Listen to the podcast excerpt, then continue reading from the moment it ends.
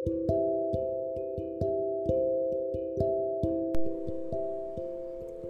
semua, Assalamualaikum. Um, Alhamdulillah hari ni kita kembali lagi dalam Akmal Shares. Dan malam ni Akmal macam nak berkongsi tentang keberkatan.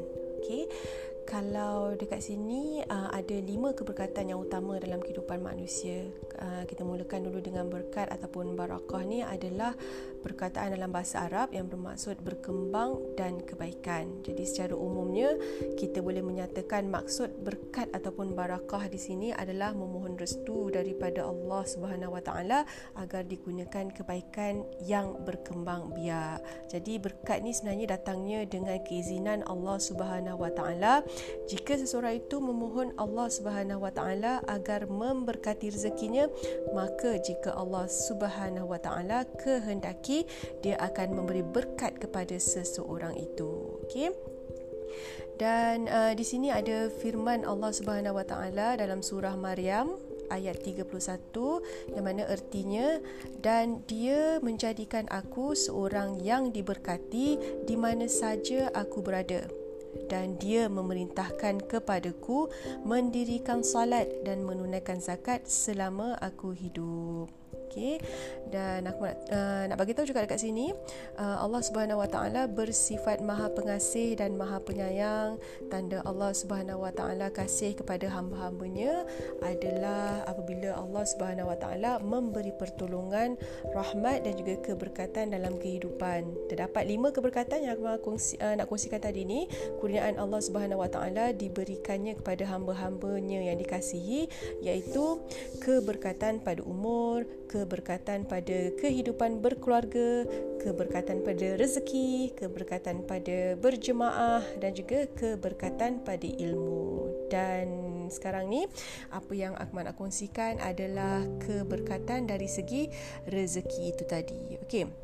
Rezeki ni yang berkat adalah rezeki yang diperolehi daripada sumber-sumber yang halal dan digunakan pula rezeki tersebut untuk kebaikan dan di jalan Allah Subhanahu Wa Taala. Apabila kita mensyukuri rezeki Allah Subhanahu Wa Taala, maka Allah Subhanahu Wa Taala akan memberkati hidup kita dan dia akan memberi tambahan rezeki di jalan yang tidak disangka-sangka. Ini memang betul-betul terjadi. Okey, uh, Rasulullah sallallahu alaihi wasallam bersabda yang maksudnya makanan untuk seorang mencukupi untuk dua orang dan makanan untuk dua orang mencukupi untuk empat orang dan makanan untuk empat orang mencukupi untuk lapan orang. Yang ini adalah hadis riwayat Bukhari dan Muslim. Setiap mukmin hendaklah mempunyai sifat qanaah iaitu redha dan menerima apa yang ada tanpa banyak menuntut perkara yang bukan keperluannya.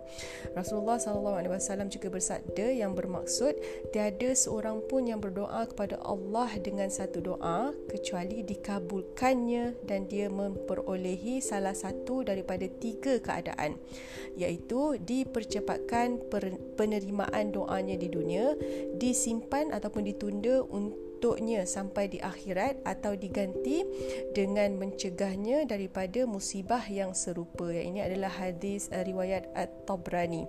Rezeki ni adalah ketentuan Allah Subhanahu Wa Taala. Jadi untuk menambahkan keberkatan, hendaklah kita membiasakan diri dengan sifat pemurah dan tidak bakhil ataupun kedekut untuk kita sedekahkan rezeki kita tu kepada orang lain. Sebab hal ini akan memberikan ketenangan kepada diri, malah akan lebih disayangi oleh masyarakat kerana sesungguhnya yang ini penting untuk kita tahu. Harta yang kita miliki terdapat hak-hak orang lain di dalamnya yang wajib kita tunaikan. Kekayaan yang sejati adalah kekayaan iman yang tercermin dari kesederhanaan hidupnya dan kesederhanaan itu tercermin dari sifatnya yang qanaah. Kita sering mendengar berita orang yang mempunyai rezekinya melimpah ruah tetapi hidup keluarganya porak-peranda. Kadang-kadang ada anaknya yang menjadi penjenayah dan penceraian berlaku di antara suami isteri.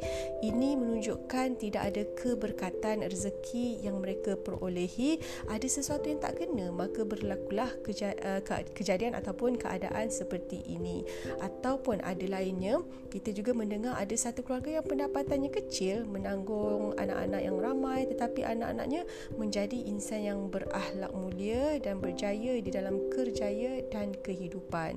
Ini menunjukkan ada keberkatan rezeki yang digunakan oleh uh, Allah Subhanahu Wa Taala Okay, Akmal nak kongsikan dekat sini. Bila bercakap mengenai keberkatan rezeki Kalau kata uh, kita sebagai anak-anak berpeluang untuk bekerja uh, Dapat gaji dan sebagainya um, Berilah sedikit uh, wang itu tadi kepada kedua ibu bapa untuk merasai uh, hasil titik peluh kita bekerja.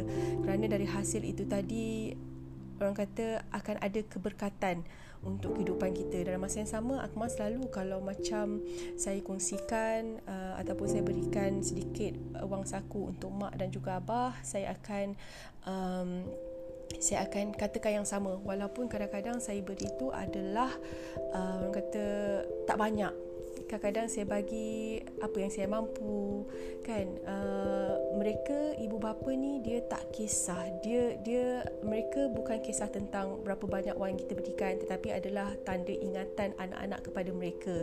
Jadi sebanyak mana pun anda berikan kepada kedua ibu bapa masya-Allah percayalah keberkatan rezeki itu berganda-ganda Allah akan turunkan untuk kita. Jadi jangan risau kalau kata kita bagi RM50 sebagai contoh apa yang kita mampu RM20 RM50 sebagai contoh So jangan rasa macam malu ataupun segan. Tak perlu rasa seperti itu. Bagi je apa yang kita mampu. Percayalah cakap Akmal um, Ini apa yang saya amalkan. Walaupun saya lakukan setiap bulan ke saya lakukan setiap kali saya ada uh, duit lebih dan sebagainya ke setiap kali itu juga saya akan bagi tahu dan saya akan minta mak dan juga abah untuk doakan uh, keberkatan rezeki saya untuk uh, berikan kesihatan tubuh badan yang baik agar saya dapat bekerja, agar saya dapat membantu mereka. Jadi ini adalah antara orang kata keberkatan yang paling besar uh, selain daripada kita bersedekah uh, dan semestinya kita taat kepada Allah Subhanahu Wa Taala. Jadi insya-Allah pada anda yang mendengar ini saya yakin anda semua kehidupan kita semoga kehidupan kita semua diberkati oleh Allah Subhanahu Wa Taala insya-Allah. Insya-Allah kita jumpa lagi dalam perkongsian akan datang. Assalamualaikum.